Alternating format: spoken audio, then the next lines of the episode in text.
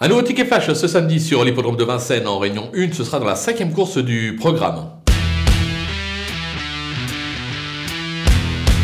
On tente un coup en tête avec le numéro 4, Jordan Seven, un cheval qui a toujours été estimé au sein de l'écurie de Jean-Michel Bazir. Maintenant, c'est un cheval qui se montre souvent fautif. Maintenant, attention, s'il est sage, je pense qu'il est tout simplement capable d'étonner et de s'imposer dans cette épreuve. Il faudra battre le numéro 10, Just Gigolo. Depuis ses débuts, c'est 4 ou 5 victoires, je crois, et un accessite. Il va se plaire sur ce parcours, c'est l'entraînement de Philippe Allaire, une valeur sûre. On peut tenter le couplet gagnant placé des deux.